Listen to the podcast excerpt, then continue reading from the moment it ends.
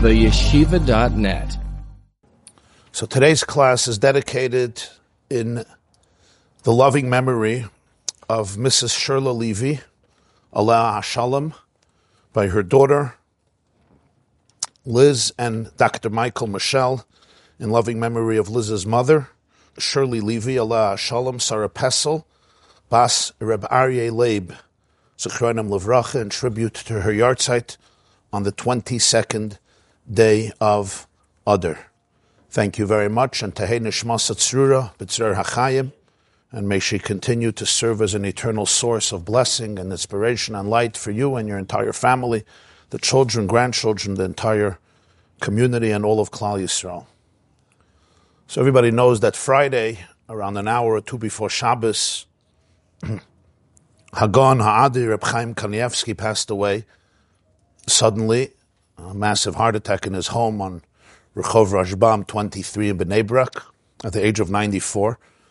And his funeral was on Sunday. It's probably the largest funeral in the history of Israel. Between 750,000 or 1 million Jews came to Bnei Brak to bid farewell to Reb Chaim Kanievsky, Zechet Tzadik Levracha. At the funeral, he was eulogized, among others, by his brother-in-law.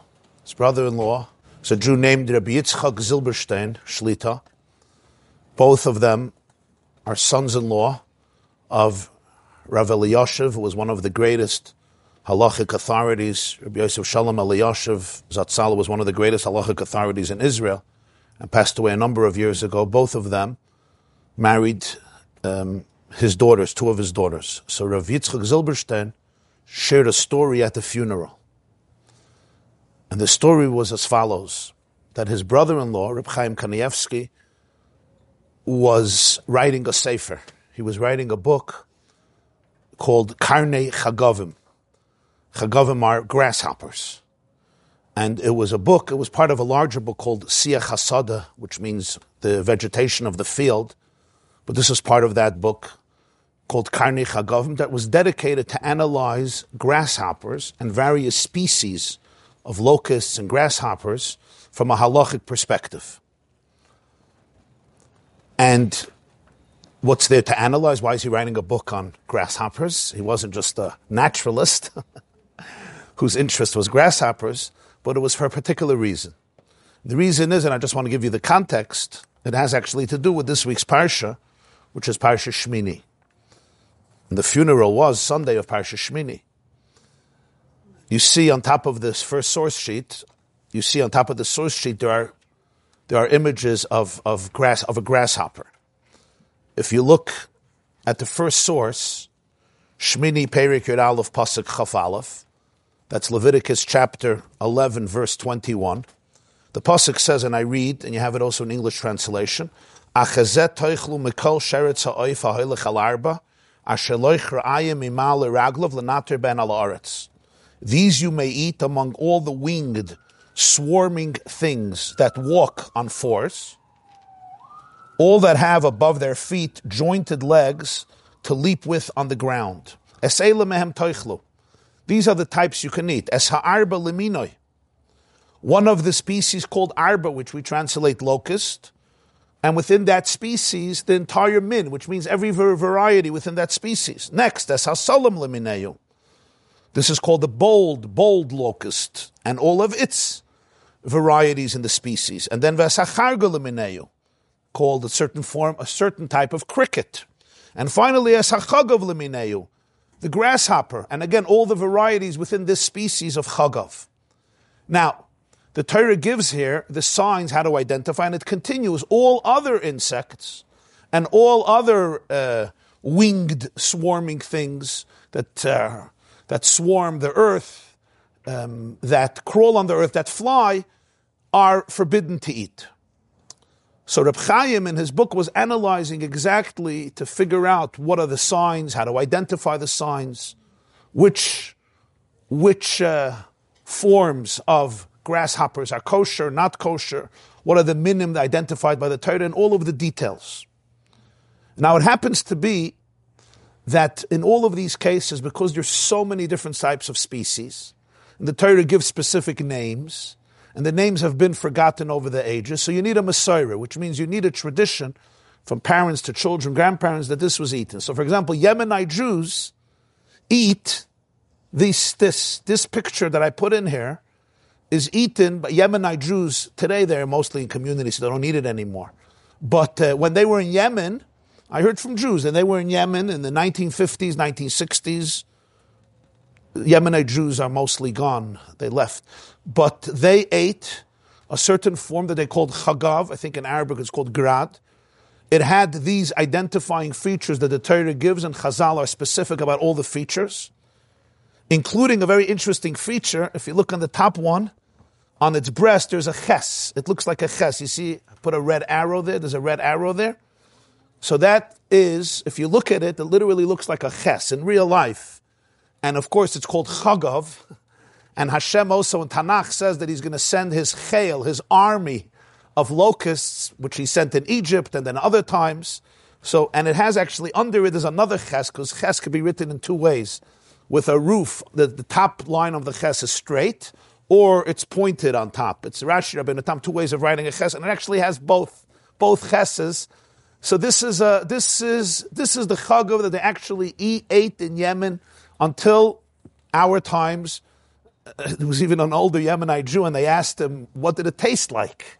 He said, Tayim ma'od, very delicious. It doesn't seem to me that way, but I'm an American boy, and uh, you know our feelings about uh, grasshoppers and locusts. But uh, al tam v'reach, ein vakeach. He said, "Tayimod, delicious. I'm not telling you to try this at home. So, uh, but this was a tradition. Yemenite Jews are there for literally thousands of years and it was an uninterrupted history. Other communities, unfortunately, constantly, you know, expulsions and massacres and pogroms everywhere in the world, but a few communities that more or less were consistent. And, and, and Yahadus Teiman, Yemen, Nigeria has that. Until today, if you see their traditions, it's like a, there's a certain element of, of ancientness that you see in their traditions and even the way they daven, the way they sing, it's very interesting, uh, Yemenite, uh, Yemenite Jewish customs. So they literally had this tradition to eat this. This was common by them. It was part of their Shabbos table, part of their, part of their Yom Tov table, part of their week, weeknight dinners or whenever they ate it. So Reb Chaim wrote a sefer about this whole sugya of chagavim, karne chagavim. But sitting in a little house, little tiny house, uh, two and a half bedrooms in Bnei Brak, he really didn't have access to a chagav to be able to identify and see because you can talk about all of these things, but without actually seeing it, you know, you don't really understand it. And it was hard for him to, uh, to complete it. So his brother in law says at the funeral one day, as he's busy writing, suddenly a little creature shows up in the room where he's sitting and learning, comes through the window, and he takes a look, and it is a chagav. It's this grasshopper that he was writing about that showed up for him to look at it, examine, walking around, so he should be able to see all of the features. He saw everything he needed for his halachic lab experiment, and the grasshopper flew away, b'shatoivo mutzlachas. Now, you know, sometimes people tell stories, and you know, we live in a world where sometimes stories are exaggerated or dramatized and not always accurate. His brother in law said it at the funeral. So I already assumed it's very authentic. But then somebody sent me yesterday a video that actually a Yemenite Jew who uh, deals a lot with, uh, he's, I don't know, he's a scientist or a naturalist went in, and somebody took a video and he asked Reb Chaim Kanievsky if it's a true story. And uh, he smiled a little sheepishly and said, yeah, yeah, yeah. He didn't make a big issue of it. Yeah, he says, I was writing, and he pointed exactly where the grasshopper landed, and it walked around, and I looked at it, and I saw my grasshopper and it went away. And he didn't even make a big, a big tumult of it, a big sturm of it. This is the story. Now, I want to try to explain this story, at least a certain element of, uh, of this story, that the way I understand it. Because it's not just uh, an interesting and beautiful story, but if we go a little deeper into the story, it has a very profound message for each of our lives. And to do this, we're going to change the subject for a moment. If I were to ask anybody sitting in this room or anybody listening or watching, or any Jew, you read Chumash many times, or at least one time, two times, Parsha, the rest of the Tanakh. If you would ask somebody, can you tell me what is the greatest miracle that happened throughout Chumash, recorded in the Chumash or in the Tanakh, throughout Jewish history? So most people probably will talk about the ten plagues that befell Egypt. They'll talk about Kriyas Yamsuf, the splitting of the sea, no small miracle. They'll talk about the manna, the mon coming down every morning to feed a nation of millions of people. They'll talk about the rolling stone that accompanied the Jews 40 years and was a source of water for, again, not just hundreds of thousands of people, but millions of people, known as Be'er Shal Miriam the wellspring of Miriam, which was really in Iraq that accompanied the Jewish people, and other stories that the Torah records throughout. Vayikra, during the Jewish people's, especially during the Jewish people's sojourn in, Egypt, in, in the desert. And then, of course, in Tanakh, you have plenty of miracles from Yehoshua stopping the sun, Shemesh begiva in doim v'yareich be'emek to the miracles of many a prophet, many a judge, many a leader, especially the stories of Eliyahu Navi and the stories of his student and disciple Elisha. Throughout the Tanakh, many, many different stories. Whether it's telling the Naaman to go into the Jordan River and it heals him from his leprosy, or the story with the oil, uh, all the stories in Tanakh, or the story of Eliyahu Navi going up in the flame, or the story of Eliyahu Navi having the fire come down on Harkam. I'm just mentioning a few of many, many stories. And all of these, each one on its own, is grand. And what we mention every day in Jewish history is, of course, Yitzias Mitzrayim and Kriyas Yamsuf. The exodus of Egypt and the splitting of the sea, which is the genesis of Jewish history, didn't only affect an individual, it affected all the Jewish people, followed, of course, by the ten plagues, which were all supernatural. Ultimately, Paroi was brought to his knees and he let the Jewish people go and they split the sea. And then, of course, Har Sinai, they come to Har Sinai where they have the revelation of Matan Torah, and they're given the Torah and mitzvahs that guided and guides the Jewish people to this very day and for eternity. This is what most anybody would like to add. Any other mess of Chumash that comes to your mind? Huh? Avram Avinu. Okay, that's not in Chumash, that's in Medrash. But yeah, certainly Avram Avinu was saved from the fire. Matan Torah. You're saying the creation of the world. Very good. Bereshis bara lakim was Hashemayim v'asar. It's very good. That's even before there were Jewish people. Yeah, very good. I'm talking about the miracles later that happened actually to the Jewish people or to people in general. So obviously the creation of the world precedes everything and everybody, and it's the foundation of everything. But it's interesting, the beginning of the uh, of the Aseret Sadibr is Anoich Hashem Alekecha Asher Hoitzisicha Meretz Mitzrayim. The Ibn Ezra asks the question, why doesn't say that I created heaven and earth? It's a much bigger miracle.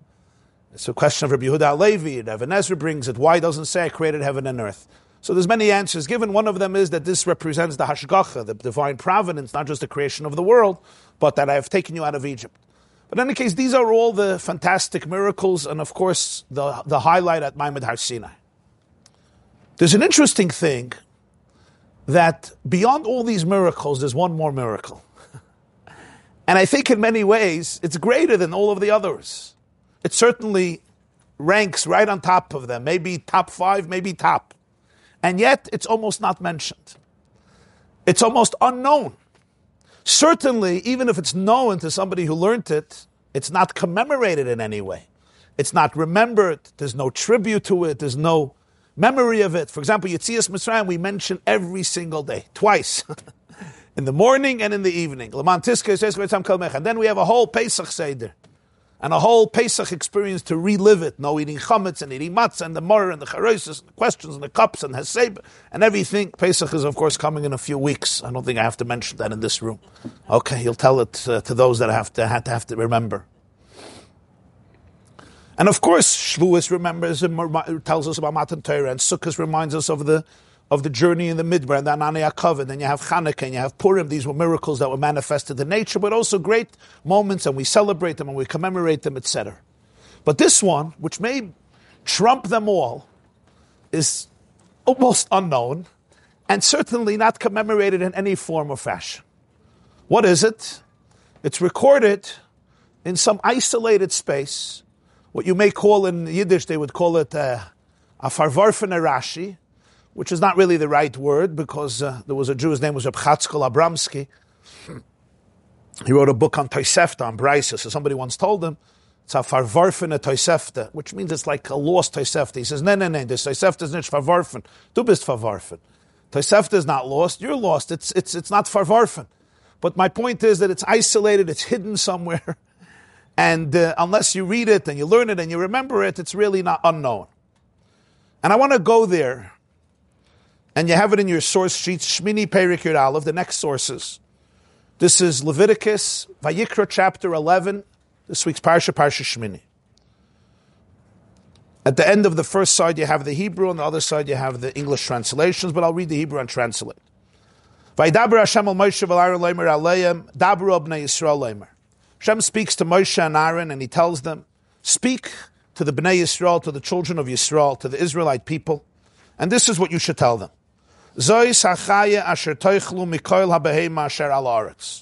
Which means, these are the mammals, these are the creatures, the animals that you may eat from among all of the land animals. And he gives the famous two signs, Kol mafreses parsa v'shesar shesa prasois milas geir bebehema oisa techelo. And that is, any animal that has real hooves with clefts through the hooves, and an animal that also, in addition to the hooves, the split hooves, it also chews its cud, which means kosher mammals have four stomachs, and after they swallow and digest, they regurgitate the food and they bring it back up and they chew it again and again, and then they swallow it again, and this happens numerous times, four stomachs. These are the animals that you should eat. Stam just parenthetically, it's an interesting thing I once saw the Mefarshim say. There's a pasuk, there's a mitzvah in Parshas Kisetzit, You're not allowed to plow with an ox and a donkey together. It's part of the halachas of kalayim, of hybrid, just like we don't crossbreed animals of different species. So even just plowing shur and chamar, an ox and a donkey, or any two types of species of animals, we don't plow them together. So the Mepharshim say, why not? So uh, one of the commentators says, I think it's the Chizkuni, says a fascinating thing. He says an ox is a kosher animal, a bull, a cow. A donkey is an unkosher animal. An ox chews its cud.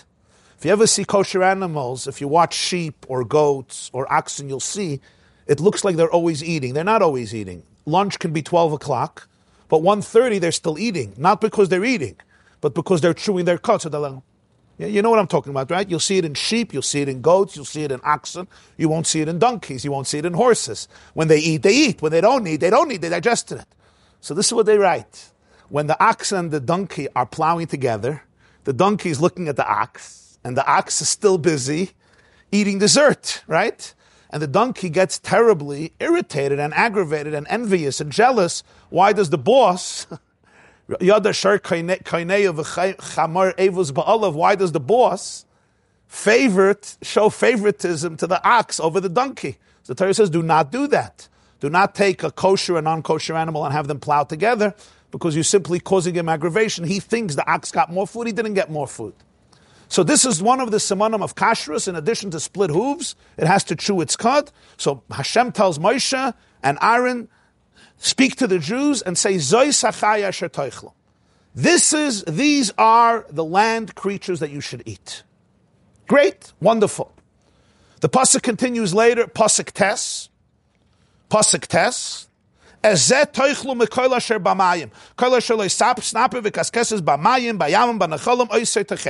Meaning, these are what you may eat of that which lives in the water anything in the water, in the seas, in the rivers, in the oceans, in the seas or the streams, anything that has fins and scales, that's what you may eat. That's pasuk tas.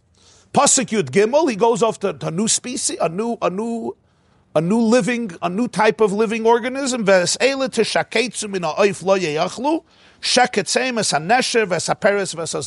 goes over to birds. That what? That these you should not eat among the birds. They are shaketsu, they should be rejected from the Jewish diet, the eagle, the vulture, the black vulture, and he goes and enumerates 24 types of species of birds that are not kosher. And then Pasuk Chavtes he goes over to deal with what we call reptiles and insects. Zelechem hatame basheretz hasheretz alaoretz hachoyled ha'achbar hatzav mineu. The following shall be impure for you from among the things that swarm on the earth. They are the insects that walk on the earth, the mole, the mouse, the great li- lizards of all varieties, and he goes through another few shmeina shratzim, the eight famous reptiles, insects that the Jew does not eat, whether it's the, the, the, the lizard, the weasel, the mouse, etc. Turtle. He goes through eight of, eight, eight of them. The chameleon.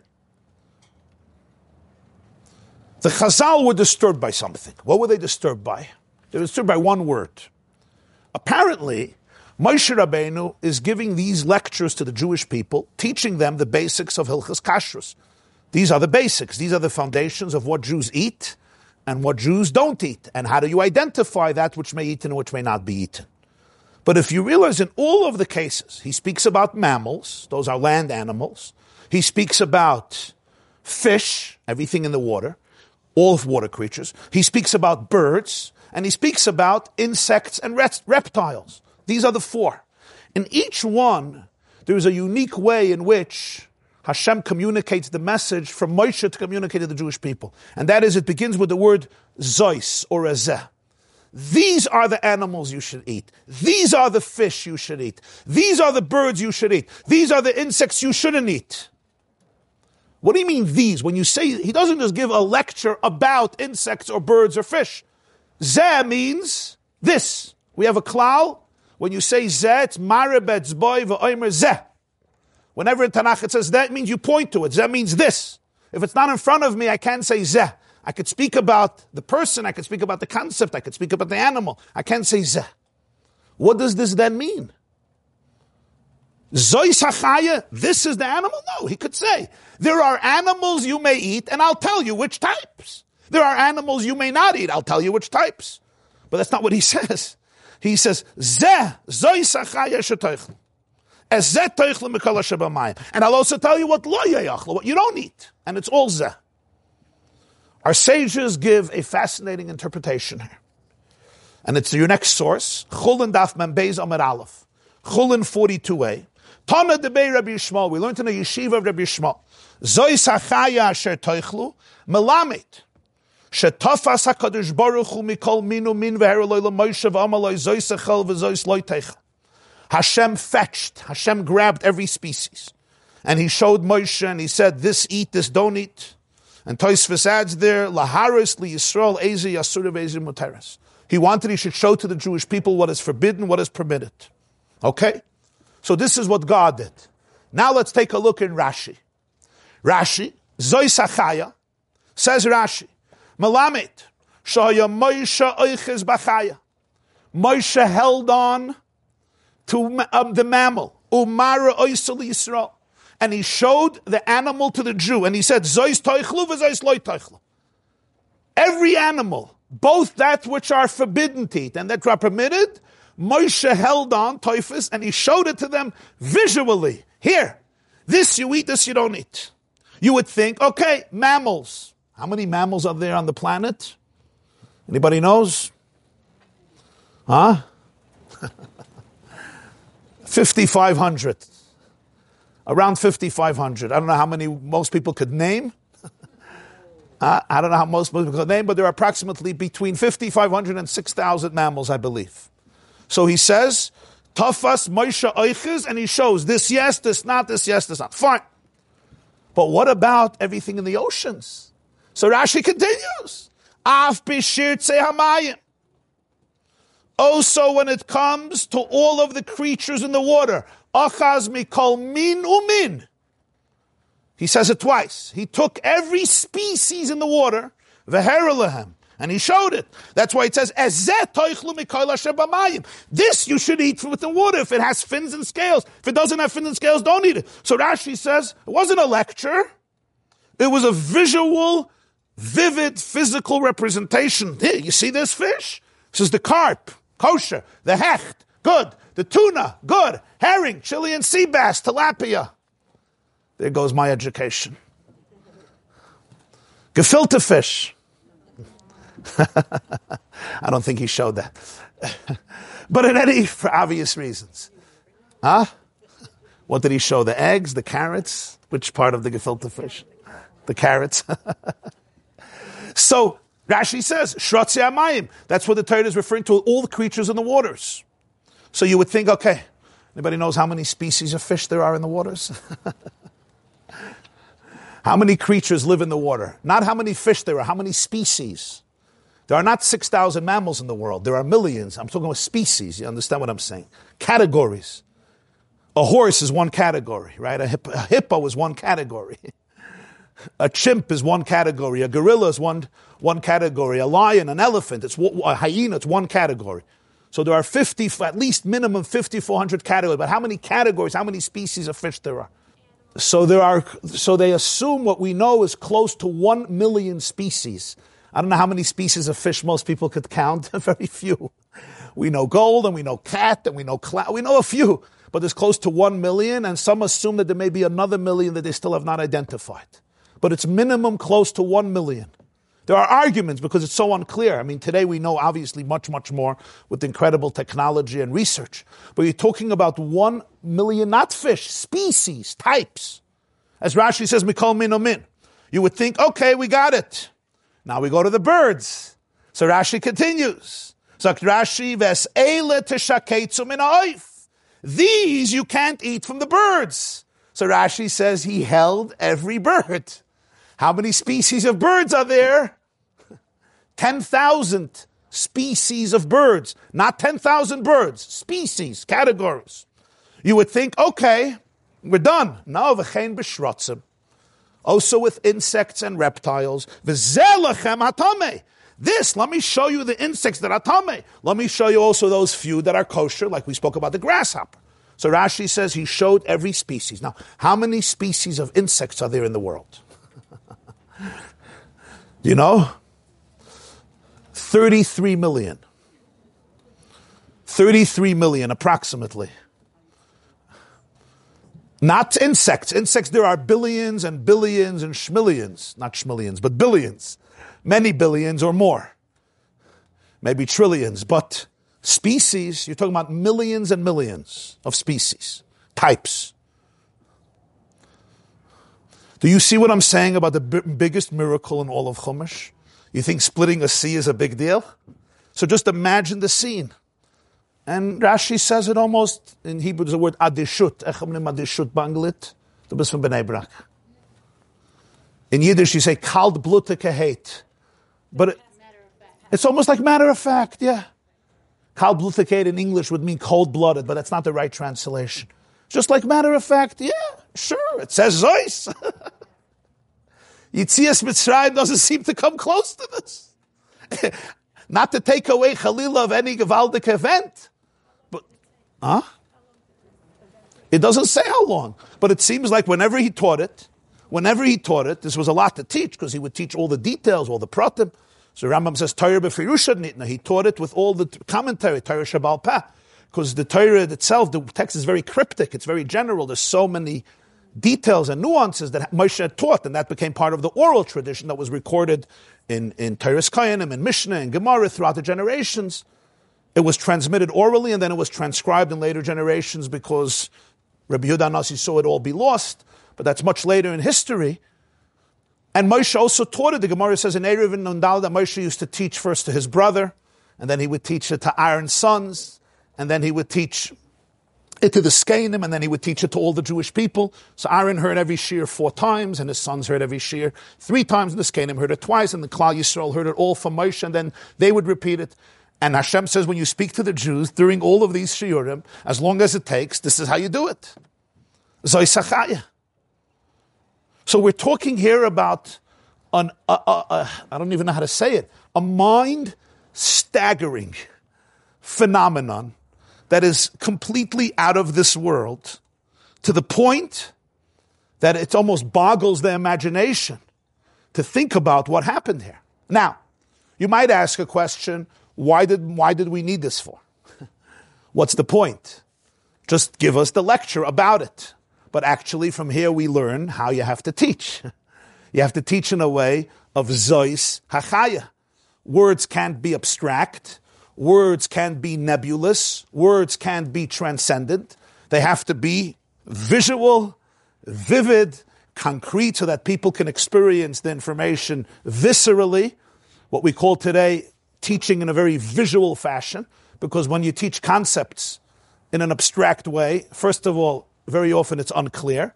And even if the comprehension is clear, it just doesn't have the same level of internalization and impact like when a person really can, can show. And it's true about all types of teaching, all information, you know. Any concept you teach, if it's not really brought down in a way that a person can, can feel it in their gut and see it with their eyes, physically or at least intellectually and emotionally, it's not really that effective. So that's what we see from here. Hashem said, Zoy Sachaya, like Taisva says in Chulin, that he wants a Jew should really be able to see what is forbidden and what is, what is permissible. But the question is, think about what happened here. You have close to 6,000 mammals that walked into the desert and said, Hey, Moshe, here, I'm the hippopotamus. I'm the rhinoceros. Here, pick me up. and then you have the elephant, domesticated animals, and mostly undomesticated animals. Mammals, mela. Fish? We come in fish in Midbar. How are you, how are you getting fish in a desert? I thought fish have to live in water. So they hung out in the desert for Moshe to give a lecture. They died. They went back to the water. Rashi, if you're not analyzing the miracle, doesn't even tell us how it happened, what happened to them afterwards. Why were the Jews complaining they don't have food? They remember the fish in Egypt when they had endless fish. Obviously, the fish didn't die. They went back to the oceans. So who fish walk? It's, it, it, it's beyond. And then you have insects. 33 million species of insects, and even if other species develop, whatever it is, we don't know exactly the numbers, but, and they all came, everyone came. And all the birds, and all the birds came, 10,000 species of birds. Birds don't let you capture them easily. And where did they come to? They came to this wilderness, to this midbar, which naturally was an infertile place.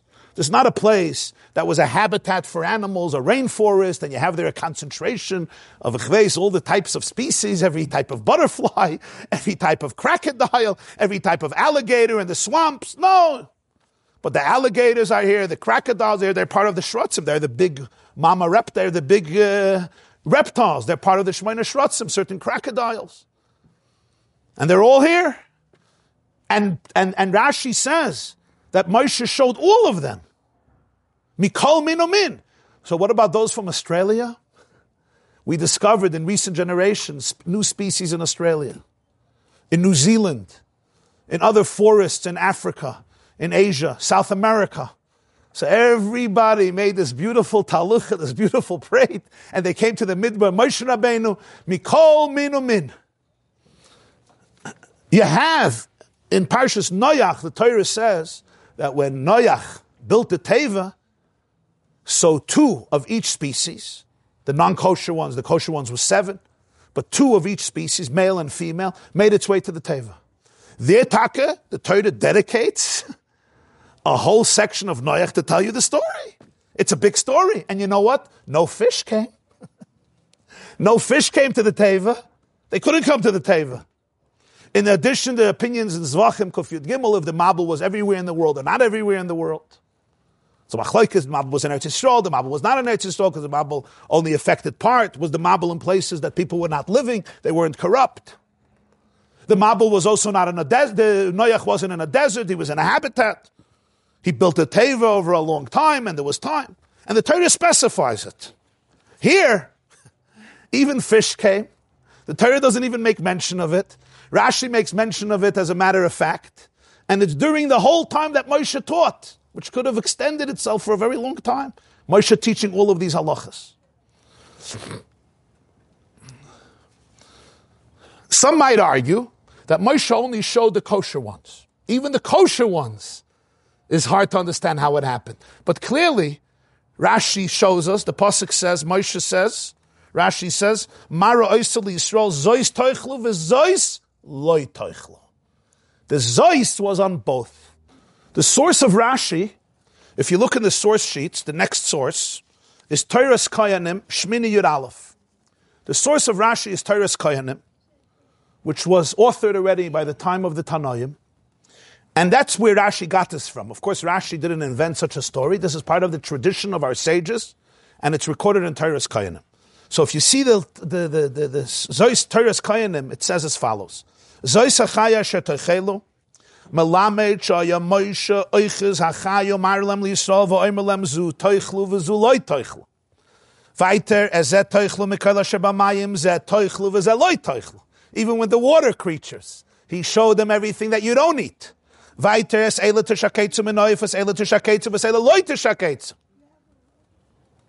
When it comes to the birds, he also showed what you could eat, what you can't eat. Zelechem atame. When it comes to the insects, zetame v'ze'enetame. The Teres to make sure in each one of the four mammals and fish and birds and insects to specify that Moshe showed every species, both the kosher ones and the non-kosher ones.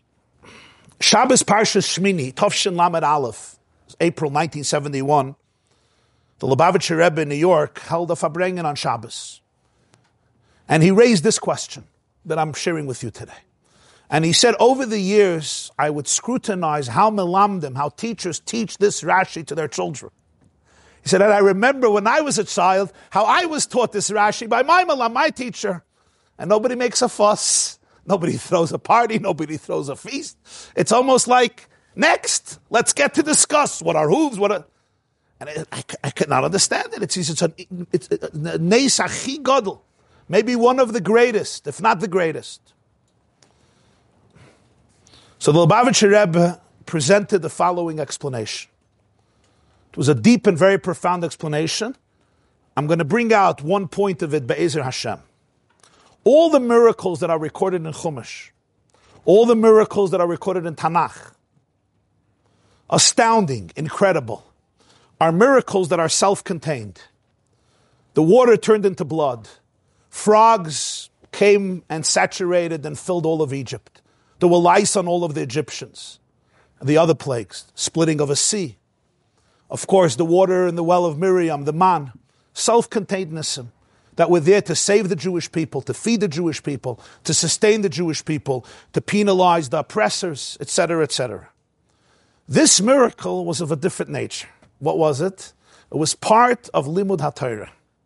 It was part of learning. Moshe Rabbeinu was giving a shiur. Moshe is teaching Torah. And how do you teach?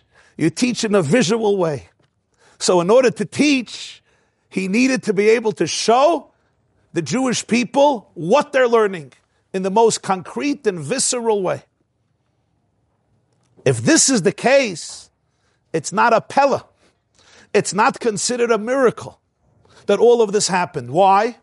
Because Torah is higher, transcends the universe. Torah is the purpose of creation. The pasuk opens up the Torah Bereshis bara Elokim.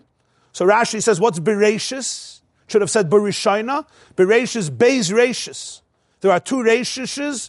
Bereshis for Beis Rashis bara Elokim, and that's called Torah and Yisrael. Torah is called Rashis, and Yisrael are called Rashis. So the whole world is subservient to Torah. The whole world is dependent on Torah. The whole world is bottled to Torah. So when Moshe Rabbeinu is teaching Torah and the world needs to respond, it's obvious that the universe responds, the cosmos responds, and the planet assists and does whatever it has to do in order to be able to help Moshe Rabbeinu facilitate and bring his shiur to the Jewish people. So, of course, when we look at it, we're like, wow. But from the Torah perspective, when it comes to learning Torah, to teaching Torah, it's not a pella. Chazal didn't consider it astounding and astonishing and incredible and would get startled and overwhelmed from the fact that a miracle happens. If Moshe Rabbeinu needs to give a shiur and teach Torah, so they all come. If they have to come for the shiur, they all come. The birds come, and even the fish come, and the mammals come, and. And legabe Torah, legabe, so you'll say, okay, fine, but mention it. At least, okay, we mention it, but talk about it, dramatize it. So he said, but there's one more step. Lagabi, the greatness of Torah, Lagabi, the value of Torah, Lagabi, the infinite awesomeness of Torah, it doesn't even occupy a prominent space. It doesn't have a tfisas makam. It doesn't occupy mental prominent space So when you're learning it, what's the kach? What's the involvement? The psukim themselves. What Moshe Rabbeinu was teaching, not the fact that so much of the planet was affected by it. So the fact that when you're learning Torah and teaching Torah, miracles happen, Chazal didn't see it as astounding. Michael Mashmalon, of course. the whole world is, is created for Torah. The world is subservient to Torah. You need to learn Torah. You need to teach Torah and it has to happen, it happens. And if it's a great miracle, it's a great miracle. But you don't even make a shturim of it. Shturim means you don't make a, a, a ruckus. Why not? It's a big fuss. And the answer is because the main koch, the main focus in learning Torah is Asher, we say in the blessing every morning. Asher amim, es. He chose us from all of the nations and he gave us the Torah. And even the greatest miracles in the world, whether it's reptiles or fish or insects or birds or mammals, even though from another earthly dimension it's like, wow, wow, wow, unprecedented and not to be repeated again perhaps, but Lagabi the Torah, Lagabi the Maila, Lagabi the value of Torah, what's happening, Moshe is teaching Torah, it, it uh, forfeits, it forfeits, it loses its, its grandeur, its drama relative to the power of Torah itself. What does this mean? Let's explain what this means. What does this really mean? So, there's a story in Tanakh. It's a very famous story that David HaMelech was bringing the Aron. The Aron was emancipated from the Philistines. And David brought the Aron, he put it, the Aron on a wagon. The pasuk says, "Avodas hakodesh aleim because if you saw the Aron had to be carried." When the Jews traveled through the desert, and later when they brought the Aron to Yisrael, they were never allowed to put the Aron on a wagon. Other parts of the Mishkan, you had heavy parts, you had beams and bars, etc., veils, curtains. They put on a wagon. They had wagons, but the Aron had to be carried on the shoulders of those who were in charge, the family of the Levium in charge, the family of Aaron and Levium in charge of carrying the Aron, it had to be done on the shoulders. Not only that, you couldn't face your back to the Aron, so the, the had poles, so two people in front, two people in the back. But they had to face each other. So two of them were walking backwards because they had to look at each other face to face, not to put the back to the Aron. David HaMelech, by mistake, he forgot, and he had the Aron on the wagon. And then Uzzah came and touched the Aron. It was a tragedy there. So Chazal say, what happened? How did this happen to David HaMelech? So the Gemara says in Sotah Lamed Hey, the next source, Darash Rava, Rava said, David. Why did David have this consequence? David called the Torah songs, melodies. Shenemar, it says in Tehillim Kuf Yotes, Zmiros hayali chukecha beveis megura. David HaMelech in Kapitel Kuf Yotes, which is the chapter in Tehillim 119, the longest chapter in Tehillim, 176 psukim, where he waxes eloquently and with full passion about the Torah, he says, your statues, your Torah were songs to me, zmirais, they were ballads, they were melodies. Beves megurai. Whenever I was a foreigner, I was a ger, I was an alien, David HaMelech was always on the run. He was always escaping the wrath of his father-in-law, of other people. He had so many enemies. So he said, I needed songs. So what were the songs? Zmirais hayelichukech. Amalei HaKadosh Baruch Hashem says to him, this is difficult to understand. Divrei Torah shekasav behen mishle. Hasoyif einecha boy ve'einenu at the koire yosin zmiros? Hareini machshilcha bedavar shafilu tenoike shel beis rabban yoidin oisai kediksiv levnei kahasloi nosen ke avoidas halei trid leim because of Yisrael. The words of Torah, on which the pasuk says in Mishle in Proverbs chapter 23, Hasoyif einecha boy ve'einenu. If you move your eyes away from it, it disappears. The Malbim says soyif is from the word oif. It's like a bird, right? If you don't hold it every moment, what's going to happen to the bird? It's not going to stay. It's going to fly away. A living bird. It's like a bird. You move your eyes away and it disappears. In other words, your diligence has to be constant. You move your eyes away a moment and it's gone. And you're calling it zmiris, you're calling it songs. As a result, you're going to forget things that every child knows. Every child knows the Aron has to be carried. And you might forget that also. Now, what does this, what does this mean? What's the problem of calling Torah Zmiris? Songs, a beautiful thing. What was Hashem upset about? Why did David call it Zmiris? What's the idea of this? So there's an incredible mimer of the Baal HaTanya, look at the Torah Parshas Bamidbar and from the Tzemach Tzedek, Derech Mitzvosecha, mitzvah of carrying the Aron on your shoulders. And he says as follows. How did the Torah serve as a song for David HaMelech. What's the concept of Zmiris? Those of you who appreciate music, and I think most people appreciate music, know that there's a certain pleasure and delight a person experiences from playing music, from listening to music, from singing or listening to somebody sing. And it's so pleasurable that you could sometimes listen to the same song. If you love the song, how many times can you listen to it? You can listen to it like endlessly, right? It doesn't work that way with words. Yeah, I remember I was once at a program in a hotel and Mordechai ben David was there. So I was speaking during the Yom Tif and he was singing. So Chol Hamoed, so I was speaking during Yom Tov and Chol Hamoed, there was a concert. So uh, he gets up by the concert and he does all these new songs. After an hour, the crowd says, the oldies. We want the oldies. We don't want the Naya Mishagasan. Give us the old songs, you know. Shema Yisrael, Hashem V'chol Ma'aminim, V'chol Ma'aminim, Hashem Give us the oldies, the oldies, right? We don't want the new stuff. He says, no, we just want the old songs. So he takes the mic. He says, I was sitting, I think, in the second row, and he says, something unjust is happening here. Rabbi YY during Pesach, during the first days, was talking. And if Chas v'shalom, he repeated a joke that he said three years ago, somebody go, you said it already. If he repeated a story, oy vava, you said it already. If he repeated a vart, you said it already. I heard it four and a half years ago. Chutzpah to repeat it.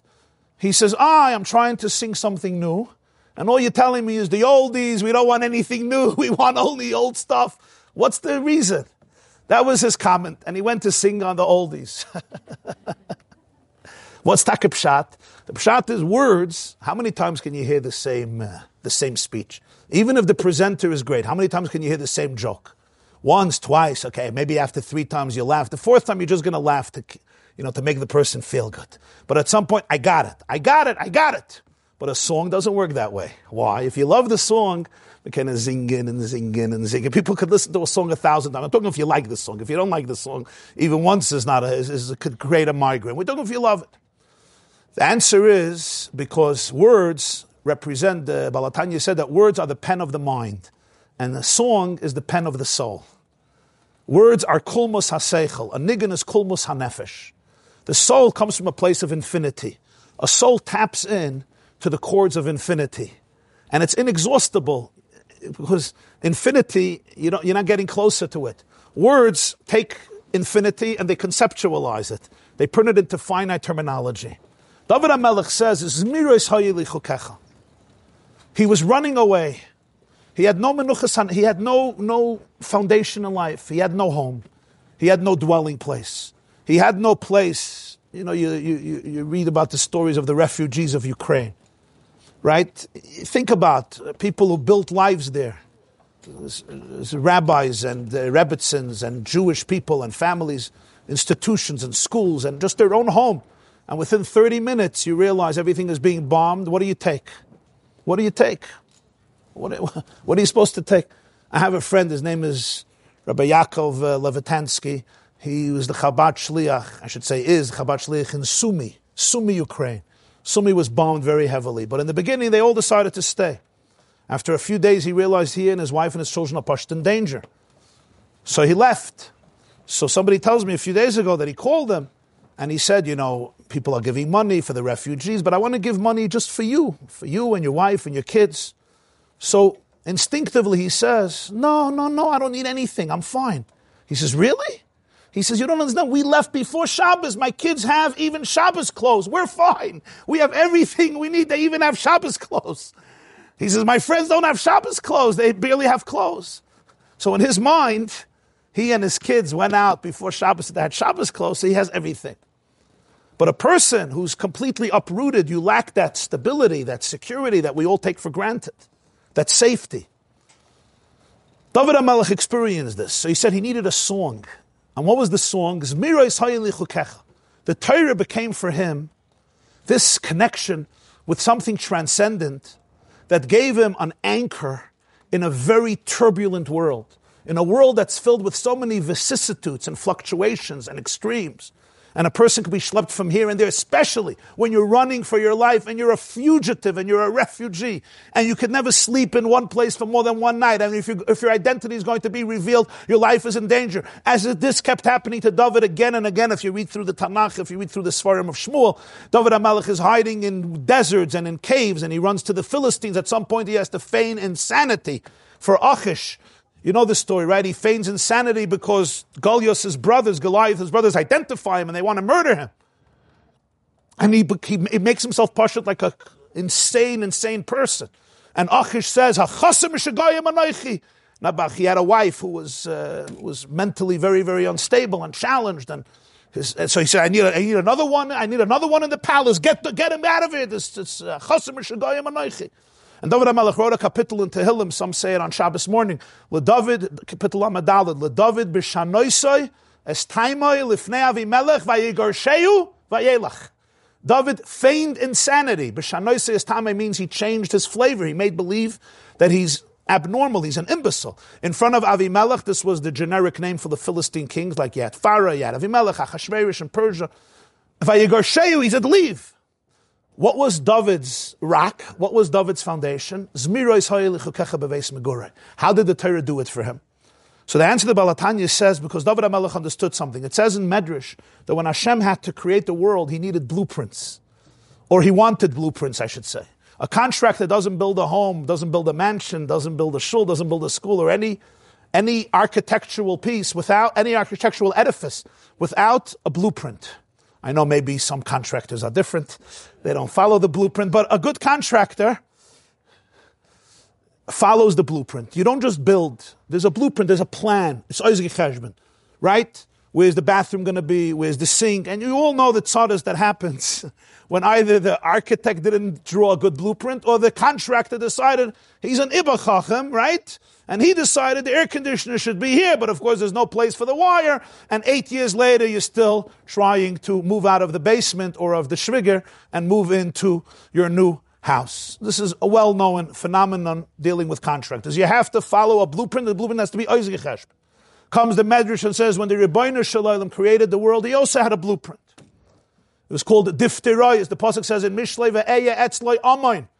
The Torah was the clay umnus, it was the blueprint. Hashem, it says in Zohar, is stakel ba'iraisa or baralma. He looked into Torah, and based on that, he created the world. This means two things. This means there's no phenomenon in the world that doesn't originate in Torah. Like in a house, there's nothing in the house that's not there in the blueprint. You have to know how to read a blueprint. Not everybody knows how to read a blueprint. But there's nothing in the house that's not in the blueprint. Because if it wouldn't have been in the blueprint, the contractor wouldn't have put it in the house. It also means something else. It means that if you want to understand the, the house, you go back to the blueprint, you're going to get the origin of it, the essence of it. So it's really an expression of the first point. There's nothing in the house that's not in the blueprint, and therefore, if you want to appreciate what's in the house, you trace it back to the blueprint. It also means the blueprint is expressed in the house and there's no contradiction between the two. It's not like there's a world of Torah and there's a world of science. There's a world of Torah and there's a world of psychology. There's a world of Torah and there's a world of cosmology. There's religion and there's geology. There is heaven and there's earth. It's one. Einoid Mulvada. Because the world is an expression of Torah. It's a manifestation of Torah. Again, you have to know how to read the blueprint. You also have to understand the relationship between the two. But the relationship is one of the deepest relationships because it was based on that. Because of this, this gave David HaMelech tremendous comfort because he realized that his relationship to Torah gives him a stability that transcends physical serenity by having one secure location.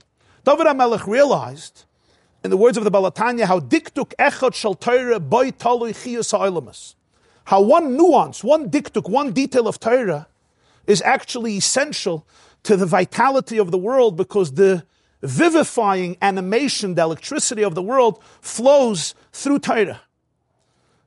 So to give to give uh, to give an example, I uh, I once uh, asked my programmer who programmed the yeshiva.net to show me what the back end looks like. So he took me into his office. I don't know if you ever saw, maybe there's some programmer say, you ever saw the back end of a program? Pure gibberish. just pages and pages and pages of digits, of syllables, of letters. It made absolutely no sense. So I took the mouse and I said, well, what are you doing? I said, what happens if I erase this ridiculous symbol? He said, if you erase this, your website is going to be down. I said, what does that do with the website? He said, back end doesn't work the way you see it. In back end program, one letter you erase or you change the sequence and the whole outer display is completely transformed. I said, I'm not becoming a programmer. This is beyond me. We know this today in the 1950s, they discovered the DNA. It's incredible. We share 99% of our DNA with chimpanzees. So what's the difference? The difference is 1%. If you change one tiny little sequence, yeah, suddenly I'm a chimpanzee. 50% of DNA we share with a banana. You just change 50% of it and I turn into a banana. and what about two people? Right? What makes you different from another person? And it's a tiny, tiny fraction of a fraction, fraction of a sequence in DNA. And Khalila, something is a little off and it can create absolute catastrophe in terms of biology, in terms of the human organism. So you say, come on, such a little thing. When you're dealing, not really dealing with DNA, you're dealing with etzem, you're dealing with the chios, you're dealing with the blueprint of the body. DNA is the blueprint of the body. In every cell, you have a double copy of the genome, which is really a program. It's a program, and they call it letters. Basara Nivra. These are the letters that comprise basically each organism and they make up the structure of it. One detail changes everything. Why? Because it's not just an isolated detail. It's the back end program. It's responsible for the entire, entire structure. David Hamelech was saying this about Torah. A Jew sometimes thinks to himself or herself, So you know, I get this question very often, and that is, halacha is so detailed and so nuanced. It's Shabbos, and there's a salad, and the salad has lettuce and onions and tomato. And somebody doesn't like onions. So if I take the onions out of my plate of salad, what happens? I transgress the prohibition of bayre. And if the times of the Beis Hamikdash, if I did it by mistake, I would have to bring a korban chatos. But if I took the tomato out of the plate, because I want the tomato, so I took the good, the oichel from salad, uh, perfect. So now I ask you a question, really? I took out a piece of onion from the salad and I put it aside, it was mixed there. That really changes so much to the effect that there's an entire halacha. A kohen is in the Beis Hamikdash, and he has to receive the blood from the animal to sprinkle on the mizbeach, and he receives it with his left hand instead of the right hand. It's possible. The korban is possible. He sprinkles the blood. Some Kabbalah said to sprinkle the blood on the half part of them is half, the upper half, the lower half. You make a change. It seems so strange. It seems strange only if you don't know the back end program. As somebody once said, I sent you an email. Why didn't you get it? I said, Tell me the email that you sent it to. He sent it, tells me the email. You know what he missed out?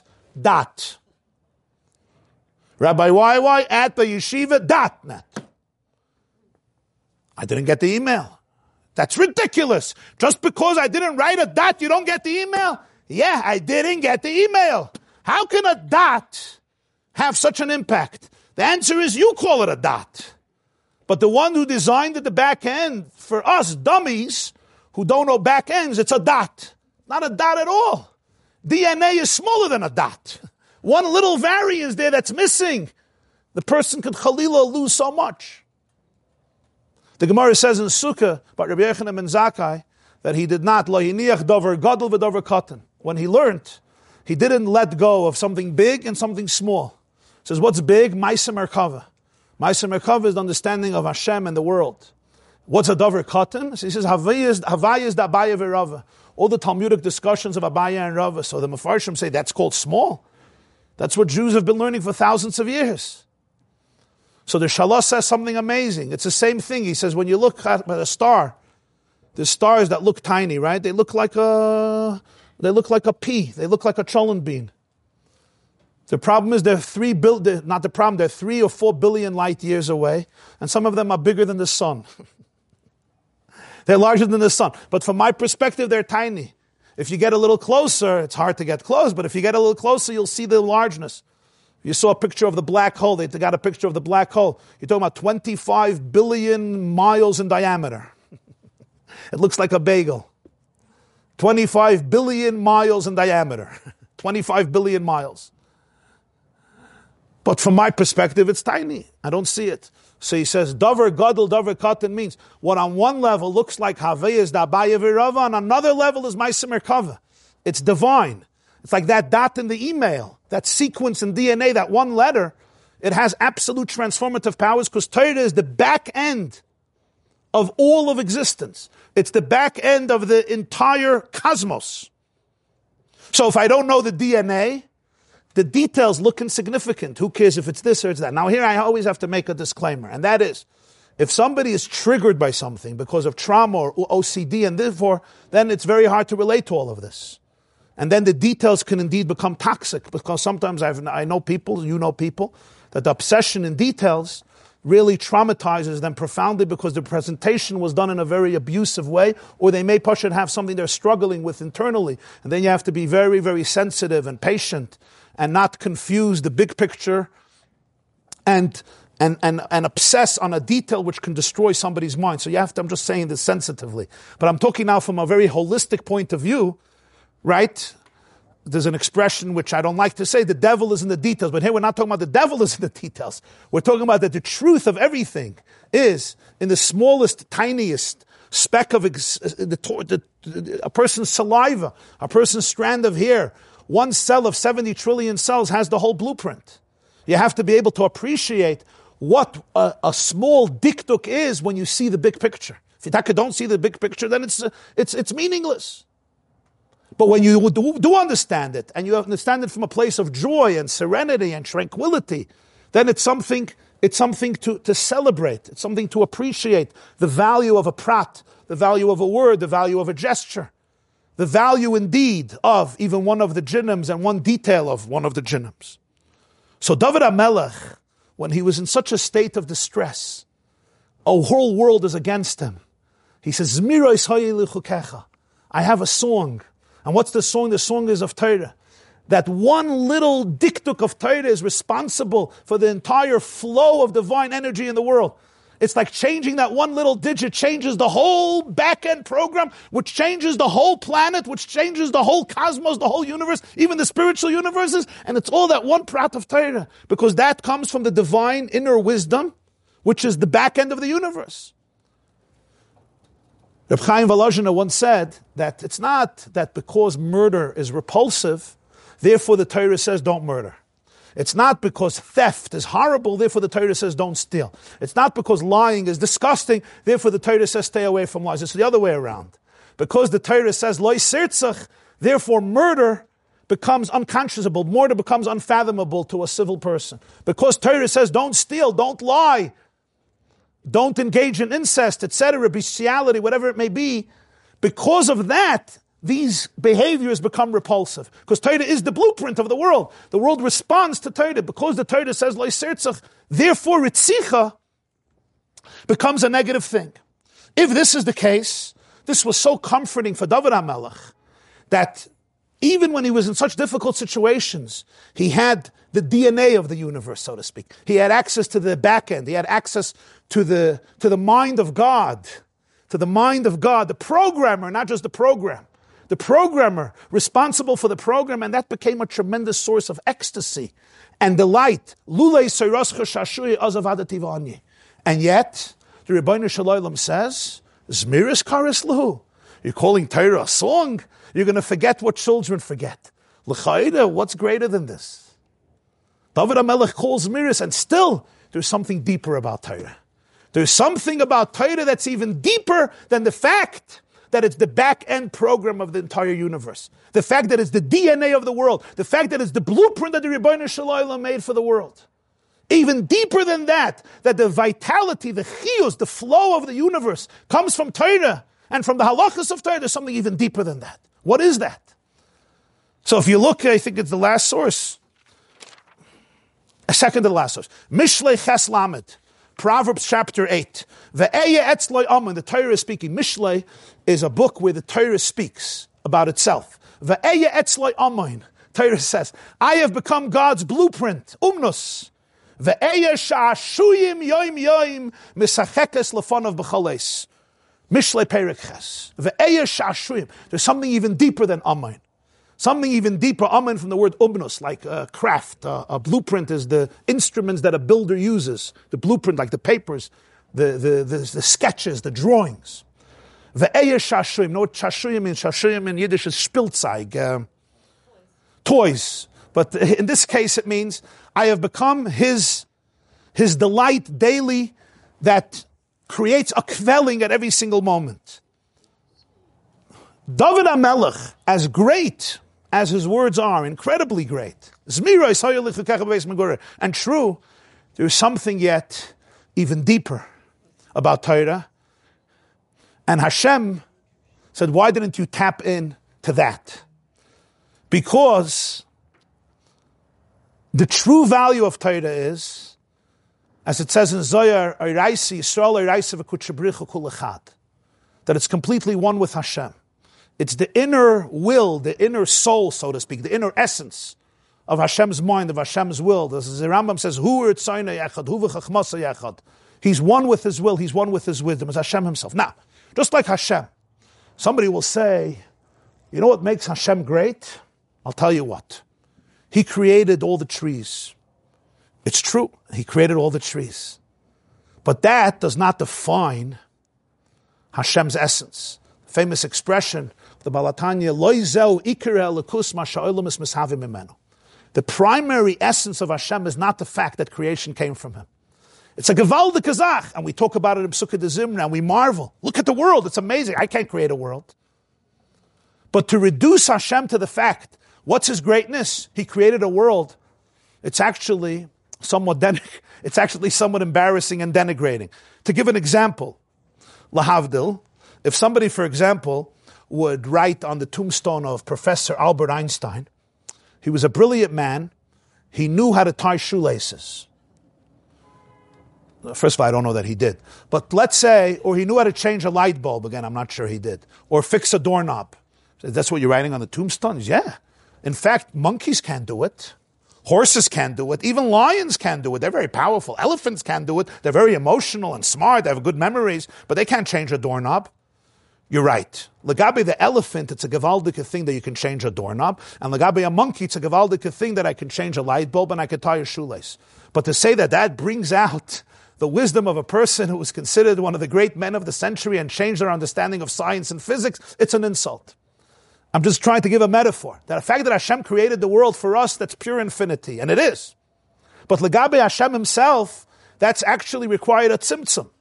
It's a contraction of energy. It's humbling of himself to compress himself to become the DNA of the universe. And DNA is incredible, incredible. But to capture with this the true greatness, the true value of Hashem, it's not. Because who he is, we say, Gadol Hashem Mahulol Miyoid. V'ligdulasoi, Ein Cheker. I can't even, I can't even define it. The same is true with Torah. The fact that the Torah is responsible for the life of the world, that's amazing, incredible.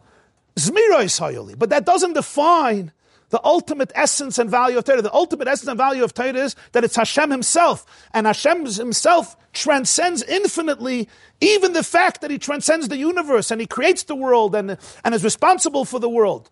Because that itself is already the way He compressed and limited and filtered and condensed and was mitzamtzim and defined His energy in a way that it can become the battery of the universe. No question to be the battery and engine of the universe is incredibly powerful, but ultimately, it's a finite, relatively finite expression of something that has no definition, no description, and is beyond any description whatsoever.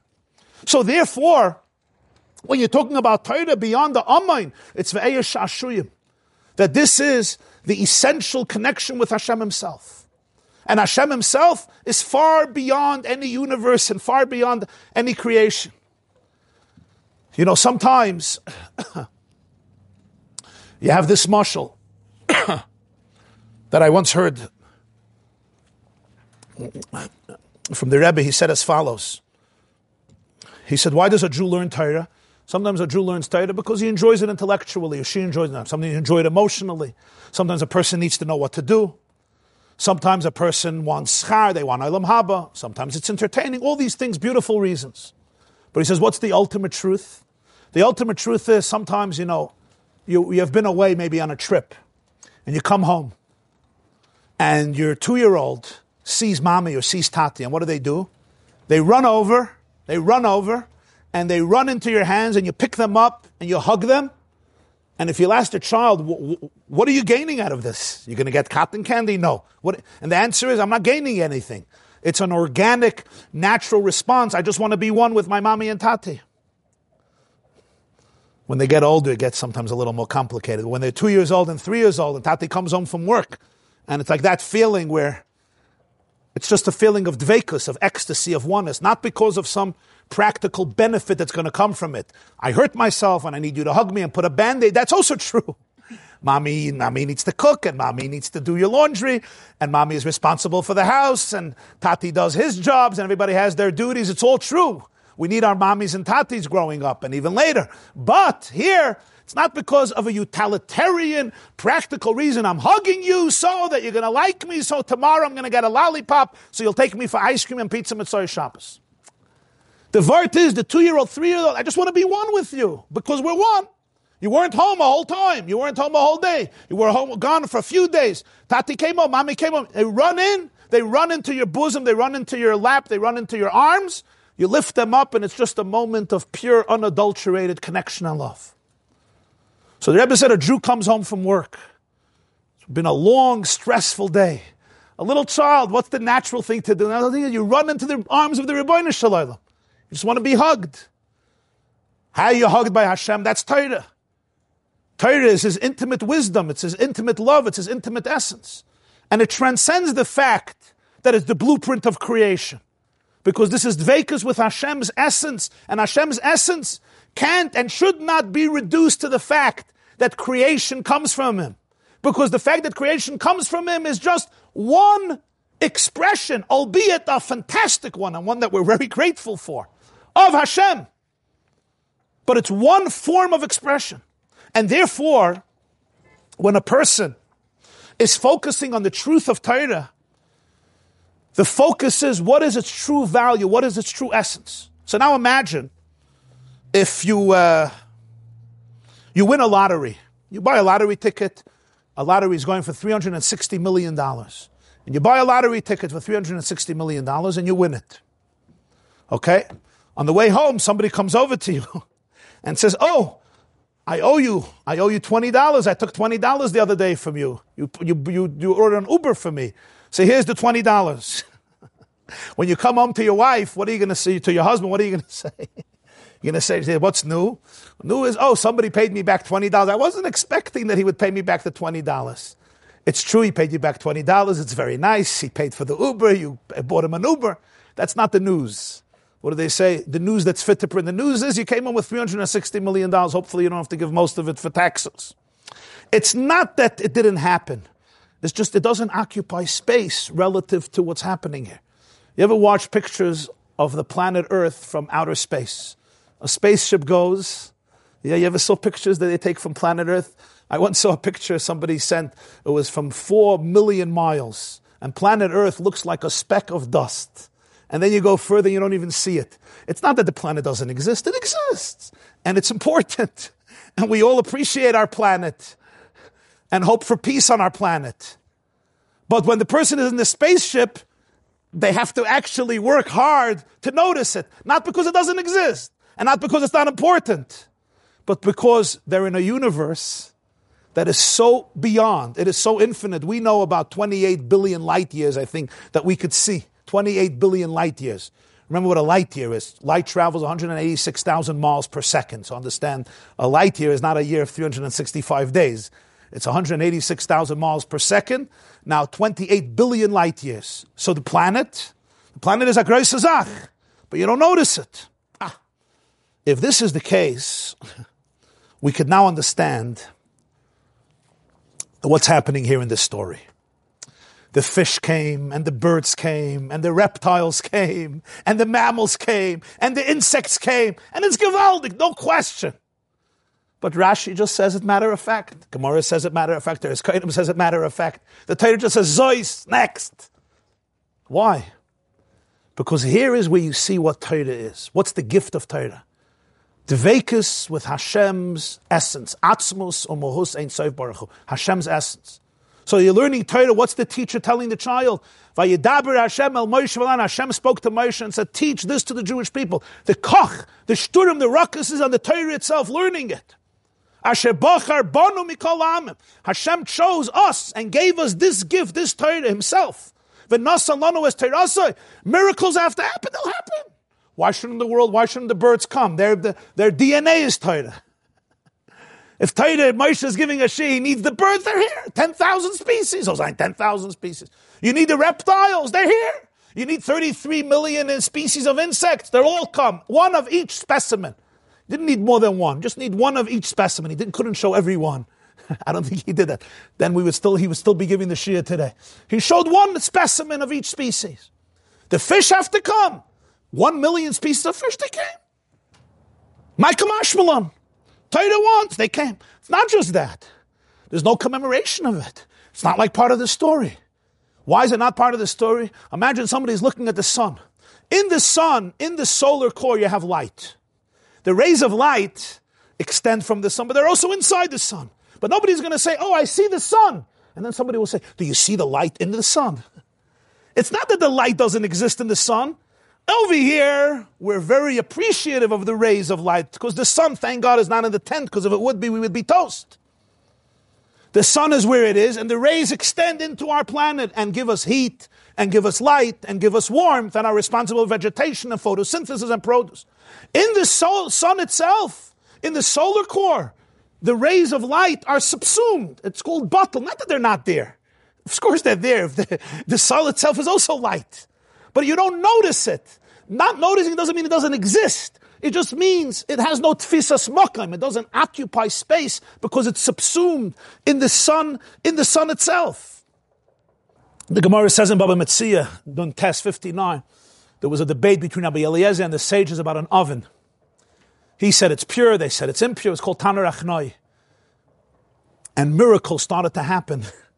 to prove Rabbi Eliezer had miracles happen, the wall of the beis medrash bent in, the, the, the, the stream of water went backwards. Other things, and he said, You see, this is because I'm right. And then a baskel, a voice of heaven, came out and said, Halach is Eliezer. So Yeshua said, Torah loy is not in heaven. Hashem gave Torah to the Jewish people, and he wrote in Torah, Achirabim lahatas, you follow the majority of the Sanhedrin, the majority paskin, it's Tomei, not like Eliezer. So one of the Tanoim met Eliyahu Anavi, and he said, What did Hashem do when Rabbi Yeshua rejected the Baska? And he said, Sorry, you can't tell us how to paskin in Torah. So he said, nitzchuni nitzchuni. Hashem was quelling, he was laughing, and he said, My children were victorious over me. They were victorious. They won me, they defeated me. What does this mean, they defeated them?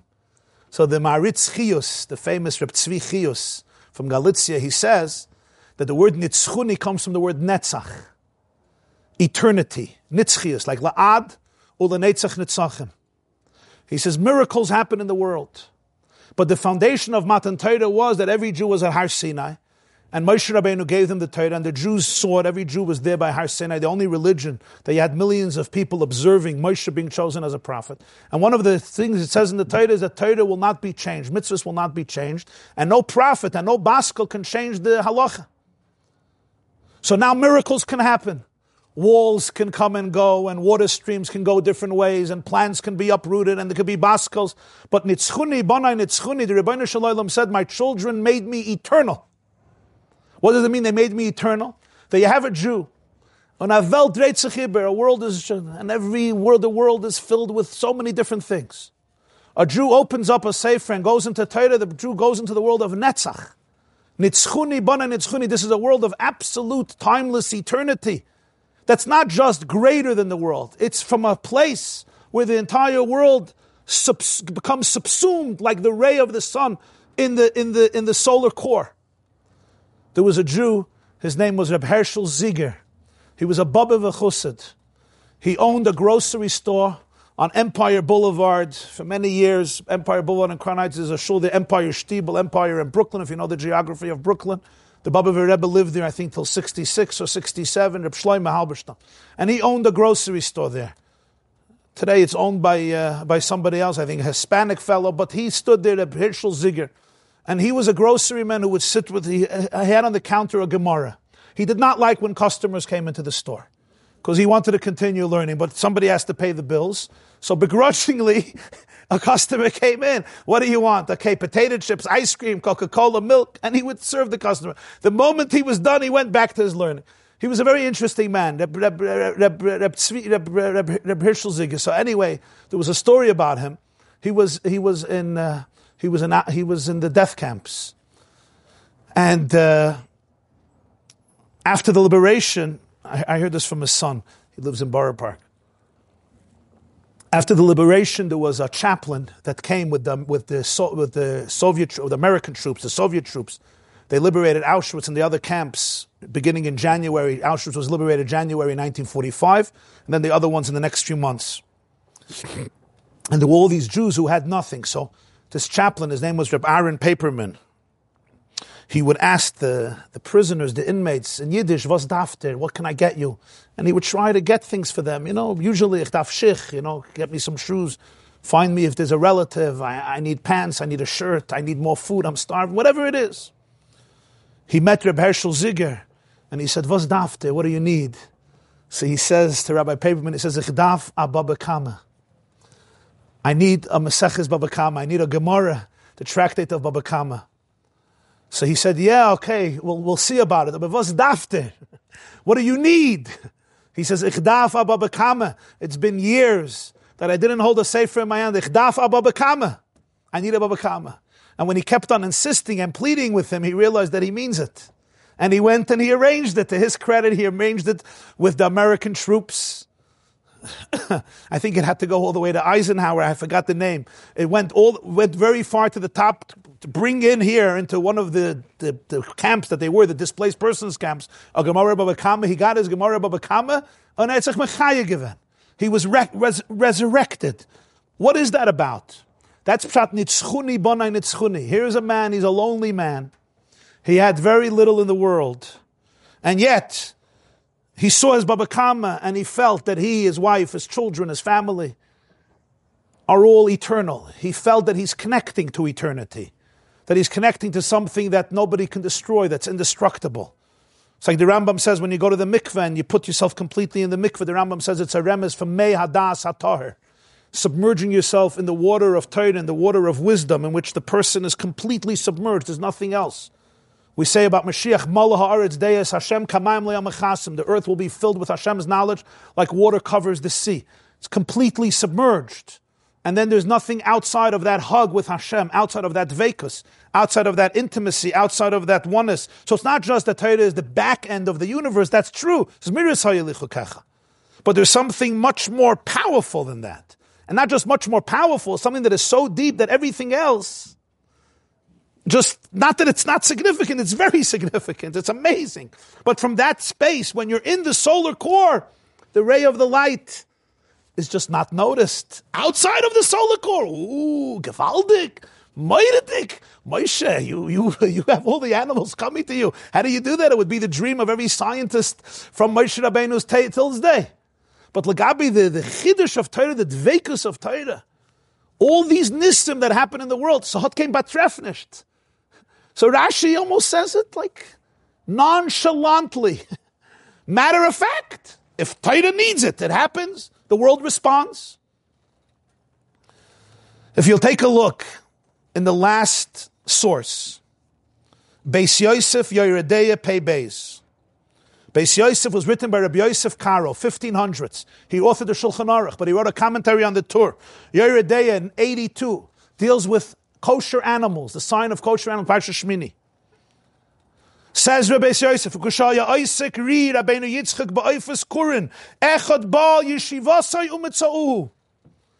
The Re, one of the Bali Atoisvis, was learning about birds, and one of them is called Kurin, and one of them came to the yeshiva. One of them came to his yeshiva Umatzau karkavne niklav, kurkavane niklav, yeshle etzbi yisayre vein lezefek. His kurkavan, the pupik, was peeled and he had an extra finger and he did all these simonim. Suddenly he saw. Ulafi kabbalas Rabbi Chanan al. And then the Beis Yosef argues, v'kosher loy.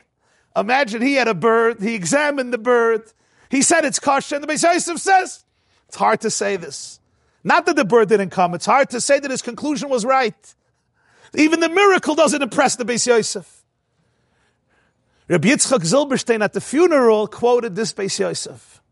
At the funeral, he quoted this Beis Yosef of siman Pei Beis.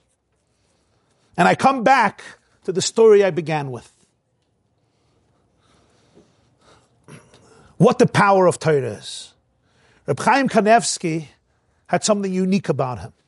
And that is that for approximately, I think it's not an exaggeration, that approximately 86 years, he learned Torah for around 18 hours a day. There was nothing else in his world. Nothing else. Sat in a little home in Bnei Brak. He wasn't even a teacher. He wasn't a Rav of a shul. He didn't have an institution. But he learned, he, he was born in 1928 in Pinsk. Pinsk. Pinsk is Belarus, Lithuania. His father, Rabbi Yaakov Yisrael is known as the Steipler going because he came from a city. His mother moved to a city called, his parents moved to a city called Haran Stipel in Ukraine. He was named after Rabbi Yaakov Yisrael, is an interesting name. It's a very Hasidic, Hasidic name. There was the Chernobyl Magid. If you know Hasidic history, Reb Motla Chernobyler had his third son was Reb Yaakov Yisrael. Reb Yaakov Yisrael. He's known as Reb Yaakov Yisrael of Cherkas, which is also Ukraine. He was a Twersky, one of the third child of the sons of the Chernobyl Magid, Reb Motala, Reb Mordechai of Chernobyl, which is also in Ukraine. Reb Yaakov Yisrael married a woman named Rebbetzin Dvera who was a daughter of the Mittler Rebbe, the son of the Baal HaTanya. Balatanya, the Alter Rebbe, the founder of Chabad, had a son, Reb Doiv Ber, the Mittler Rebbe. He had a daughter, Dvera Leah. She married Reb Yaakov Yisrael of Cherkas from Chernobyl. And he lived with the Baal HaTanya in Liadi. Baal HaTanya passed away. He moved to Lubavitch. He was there for 20 years with his Shver, the Mittler Rebbe, and his brother-in-law, the Tzemach Tzedek, Rabbi Nachum of Lubavitch, who was a son-in-law of the Mittler Rebbe. They used to learn Bechavrusa, Rabbi Yisrael of Cherkas and him. Rabbi Yisrael later moved. He became a Rebbe in Cherkas in Ukraine, other cities, but then Cherkas. He passed away in, I think, 1876 or so. And he raised his grandson, Reb Mordechai Doiv of Haran Steipel, because he became an orphan at a very young age. So he raised his grandson, and he became a Rebbe in Haran Steipel in Ukraine. The Steipler's father, who Reb Chaim Kanevsky was named after, his father's name was Chaim, Chaim Peretz, was a chassid of Reb Mordechai Doiv of Haran Steipel. One of the grandkids told me once that the Steiplers, the Steiplers' parents, their children were not surviving. You know, then there was a tremendous mortality rate of children, especially during pregnancy and after birth and his ch- children were not surviving. And the story goes, I have to authenticate it, but uh, one of the grandkids told me years ago that Reb Mordechai, he went to his Rebbe, Reb Mordechai Dov of Haran who was a, a, grandson of the Mittler Rebbe, of the Baal HaTanya, of, Reb of, the, of the Chernobyl Magid, Reb Nachum Chernobyl. And uh, he was a son-in-law by the Tzanza, the Divrei Chaim, he married his daughter. And he said that he should give a name, the next boy should give a name after Reb Yaakov Israel of Cherkas who was the Chernobyl Magid's son and the grandson, the, the son-in-law of the Mittler Rebbe. And he did. It. This is his name. Everybody knows he's named after him, Rabbi Yaakov Yisrael Kanievsky. He was born in, uh, in Tafresh Mem that's 1899. So he, his name is Yaakov Yisrael. He, his father died very young. His mother sent him to Navardik. So he learned to Navardik and he became a Rosh Hashiva Navardik. Ultimately, Reb Chaim was born in 28 in Pinsk named after his father, who was a chassid of the Haran Steipler. And in 1934, they moved to Eretz Yisrael. The Steipler married the sister of the Chazon Ish, Rabbi Avram Yeshaya Karelitz, Miriam. This was Reb Chaim's uh, mother, so he was a brother-in-law, a nephew of the Chazon Ish. In 1934, they moved to Eretz Yisrael to Bnei Brak, and Reb Chaim sat and learned. So for close to 90 years, he was 94 when he passed away, so close to 90 years, or 86 years, 85 years, uh, a Jew learned 17 hours a day, 18 hours a day. I heard from one of his grandchildren, he said a few years ago, he complained that his mouth is bitter, the bitterness in his mouth. So one of the grandkids said, you know what, let me bring him some chocolate. So he, he brings him a piece of chocolate. So he says his grandfather is 80 years old. He looks at it. He says, Ma'asimimza. He thought it was a pill. So he wanted, he said, is it a kadur? A kadur is a, a tablet. You swallow it. He wanted to know, what do you do with it? Do you swallow it? Do you put it on a certain part of your body? Do you chew it? So he said, the 80 year old man, he didn't know what you do with a piece of chocolate. So a Jew learns Torah for 18 hours a day, literally. And every Erev Pesach, he would make a siyum on Talmud Bavli, Talmud Yerushalmi. He would make a siyum on the whole Rambam, Mishneh Torah, on the whole Shulchan Aruch. He would make a siyum on the whole Zohar. He would make a siyum on the Tanakh. And he would make a siyum on the Midrashim that he would learn. When there was a leap year, he had an extra month, so he would author a book. Because he had an extra month, he would author a sefer. The Kayach HaTorah is something that it's not just Torah is the DNA of the world. That's also true. It's not just Torah is a song. It's not just Torah as pleasurable. Torah is something that is so incredibly deep that it reflects Hashem himself. And therefore, the fact that with Torah, nature responds to Torah, that's part of Torah. And as we see here in Parsha Shmini, it's not even considered an astounding phenomenon because it's a reflection of Torah. To the point that it's not, they don't even make a shtudim about it. So the Beis Yosef says the Ri was sitting and a bird flew over. He checked the Ri. This is the power of Torah, that a Jew who learned Torah his whole life, you see the zchus HaTorah, he was learning about grasshoppers, and he needed to see a grasshopper, and sure enough, a grasshopper came in, he looked at it, and when he said over the story, I saw in the video, it wasn't like, yeah, okay, know, a grasshopper came in. It was great. Now, of course, you know, a skeptic could say, coincidence, but I think we understand, you know, the chances you're sitting in Bnei Brak. Yeah. somebody wrote to me that somebody said the story can't be true because grasshoppers always travel in groups. Then the person regretted it because he saw a grasshopper in isolation. A person could say, but ultimately, here we see, here we see at least one perspective, one dimension of how to understand this story. now, the truth is that even though every person has, you know, the way they, every person has the shlichus that Hashem gave them in the world, every person based on their own circumstances and the personality and their family situation and what they're needed for and what their talents are and resources are. But the truth is that this, as you can see, is essentially a lesson for every person. And it's a lesson for men, it's a lesson for women, it's a lesson for children, because the mitzvah of Torah applies to every Jew, as it says in Halacha. Men and women, all their mitzvahs, and generally all elements of Hashkafa and Emunah, the six constant mitzvahs of the Sefer HaChinuch, apply to men and women equally. And not only that, the Gemara says the one who's responsible for the kashrus in the house, and the one who's responsible for the food in the house, hopefully men help, but it's usually the women, Gemara in Yevamos the woman is responsible for the food, and this was Moshe's shiur about kashrus, about food. So he was talking, I don't know if the men were listening, but certainly the women were listening. He was talking about the Jewish kitchen. What birds, what fish, what type of meat, what type of kitchen, what type of chicken in the kitchen. So he was talking not to men, he was talking also to men, obviously, but he was talking to women. So as he's talking to women, he's emphasizing this. Because this is one of the great nakudas that every person, we live in a world that fluctuates and a world that changes and things, we all have different internal toxicity and different emotions and different conflicts and so forth. But nitzchuni banai nitzchuni. Moshe Rabbeinu was telling the Jewish people, you should know that at every moment you can elevate yourself. And I can go into that world of Torah, that world of learning Torah, that world of living Torah, that world of breathing Torah, that world of, of teaching Torah, of sharing Torah. That world in which one can experience complete intimacy, complete oneness with Hashem, not just Hashem as a creator, but Hashem himself. And then, when the Jew comes out of that learning and they go back to a world, because we come back to a world. We live in a world. We have to transform the world. These animals did come. Some of the animals, these animals existed because the Torah is implemented through these animals. But it becomes a different world. It's a world that's illuminated. It's a world that's reflective. It's a world that's infused with the vitality, with the chius, with the depth of Torah. That's why in today's old generations, but in today's generation, you see that people, everyone needs oxygen. we need oxygen to live. There's physical oxygen. A person can't live without oxygen. Rabbi Akiva said a fish can't live outside of the water, besides in this case. But he said, why can't the fish live without water? Because a fish needs water and Jews need Torah. Every person needs oxygen. Oxygen is emotional oxygen, spiritual oxygen. What's the oxygen of a Jew? The oxygen of a Jew is Yiddishkeit. The oxygen of a Jew is Dvekus in Hashem. The oxygen of a Jew is Torah.